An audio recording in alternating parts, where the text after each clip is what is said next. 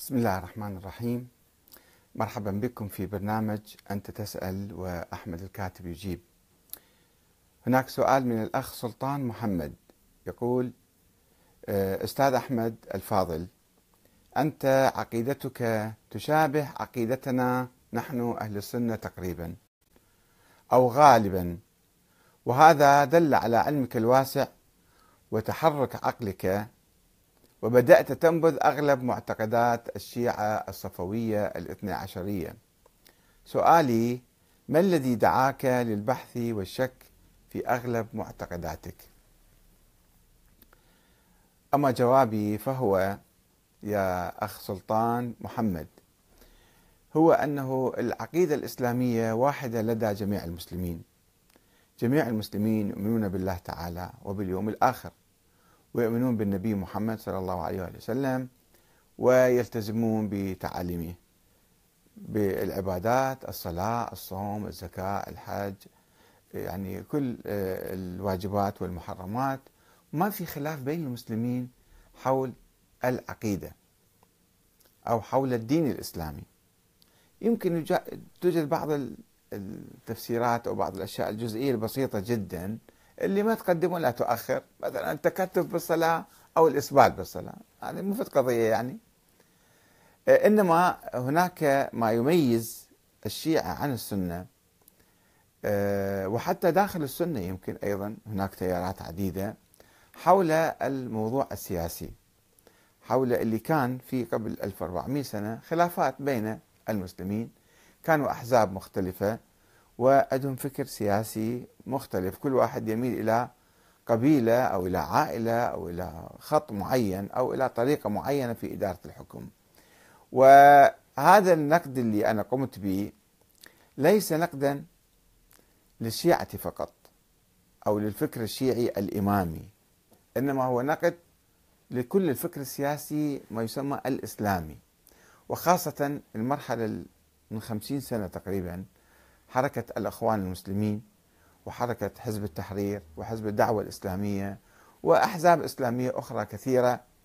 بعد سقوط الخلافة العثمانية نشأت حركات عديدة وتوالدت وتناسلت تدعو إلى إعادة الحكم الإسلامي، وأنه إذا ما أعدنا الحكم الإسلامي فكل أعمالنا باطلة، أو يعني يكون في جاهلية، يجب أن يسودنا الإسلام، والإسلام يعني حكم إسلامي يحكمنا، حكم خلافة.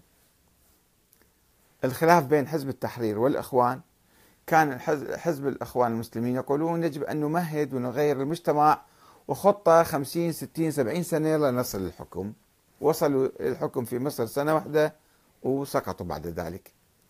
حزب التحرير الإسلامي بقيادة تقي الدين النبهاني في سنة 52-53 هو كان من الأخوان، ورأى أن خطتهم الطويلة المدى هذه ما توصل إلى شيء، فقال يجب أن نؤسس حكومة إسلامية بسرعة، ونبدأ من الحكومة حتى تغير المجتمع، مو نغير المجتمع حتى نصل إلى الحكومة. وكان هناك أعضاء شيعة في حزب التحرير وفي الأخوان، السيد طالب الرفاعي، محمد هادي السبيتي، وآخرون كانوا منتمين في حزب التحرير.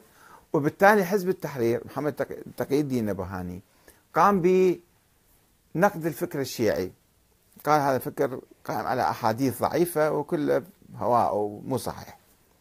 فالجناح الشيعي المنتمين في العراق قالوا هذا كيف يعني ينتقد الشيعة بهالصورة هذه، واتخذوا موقف من عنده وانفصلوا عن حزب التحرير. قالوا طيب ماذا نفعل؟ وهم قد تأثروا بفكر أو بفكرة إقامة دولة إسلامية، فقالوا يجب أن نؤسس حزبا شيعيا لكي يعيد بناء الدولة الإسلامية، وظلوا عندهم نفس وحدوي إسلامي، ولا سيما محمد هادي السبيتي، وسموا نفسهم حزب الدعوة الإسلامية، مو حزب الدعوة الشيعي. ودائما كانوا يصرون على فكرة الإسلام والوحدة الإسلامية. ولكن أهم فكرة اللي أخذوها من عندهم هي فكرة إقامة الدولة، وأسسوا حزب الدعوة على خلاف الأحزاب الأخرى على أن يسعى من أجل إقامة دولة إسلامية. كيف تقوم الدولة الإسلامية؟ على أساس الشورى، وهي خطوة متقدمة طبعا كانت، بس دولة إسلامية. وصل حزب الدعوة للحكم، ولكنه لم يستطع تطبيق فكرته وإقامة نظام إسلامي. الصورة هلامية كانت، ما هو النظام الإسلامي؟ كيف نطبق النظام الإسلامي؟ الآن حزب الدعوة هو تقريبا العمود الفقري لنظام بغداد، ومع ذلك هو يقول حكم مدني، ما يقول خلافة ولا يقول حكم إسلامي بذاك المعنى. فالمشكلة اللي كانت عند السنة والشيعة حول الحكم والخلافة، وأن انتقدت الفكر السياسي السني الذي يدعو إلى الخلافة والاستبداد، وانتقدت حتى حزب التحرير، ودخلت في حوارات خاصة معهم حول أنه أنت فكركم هذا الخلافة هذا فكر صح غير صحيح، لأنه لا يوجد في الإسلام نظام حكم معين، لا نظام خلافة ولا نظام إمامة ولا شكل من أشكال ملكية مثلا. هذا الشيء الإسلام ساكت عنه.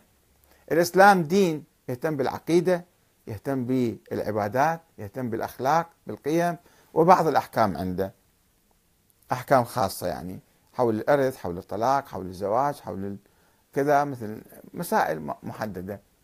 أما أنه في نظام حكم فلا يوجد، لا الله تحدث عنه بالقرآن الكريم ولا النبي تحدث عنه، مما يعني أنه هذه مسألة عرفية، مسألة عقلية الله تاركها للناس.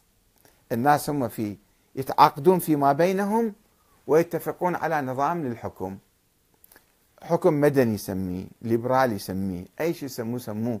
لما عندنا نظام حكم مثل الكنيسة، أنه هي كانت تحكم وتقول لازم الكنيسة تحكم، والحكم ثيوقراطي كما يقولون، وبعدين صار ثورة عليهم وفصلوا الدين عن الدولة، وصار يعني صارت علمانية في مقابل الكنسية. احنا بالإسلام أساسا ما عندنا كنسية بالإسلام، ولا عندنا نظام سياسي معين، لا خلافة ولا إمامة.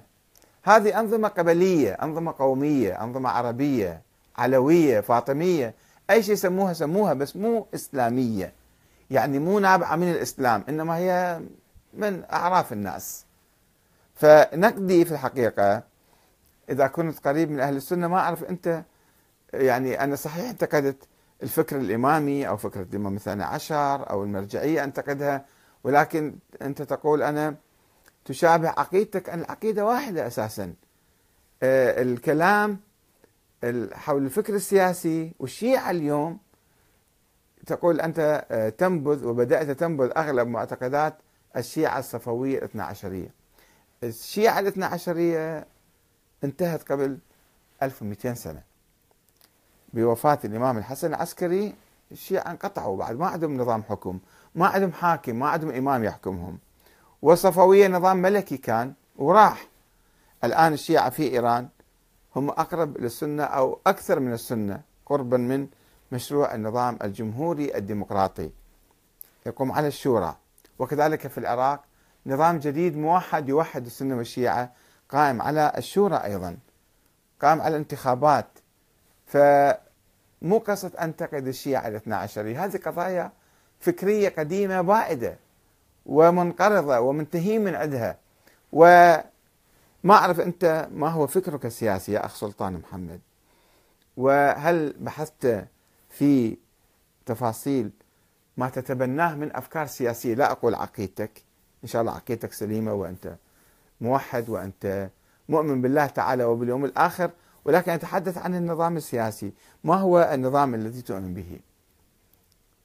عندنا حديث إن شاء الله عن الأزهر وحزب النور السلفي والمداخلة، كيف يعني يتبعون أي حاكم مهما كان ظالم، فاسق، فاجر، مسيطر على السلطة بالقوة وبالدكتاتورية والإرهاب، فيقولون هذا هو خلص الحاكم الذي يجب أن نطيعه.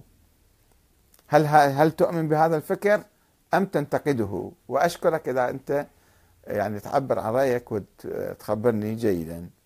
والسلام عليكم ورحمة الله وبركاته.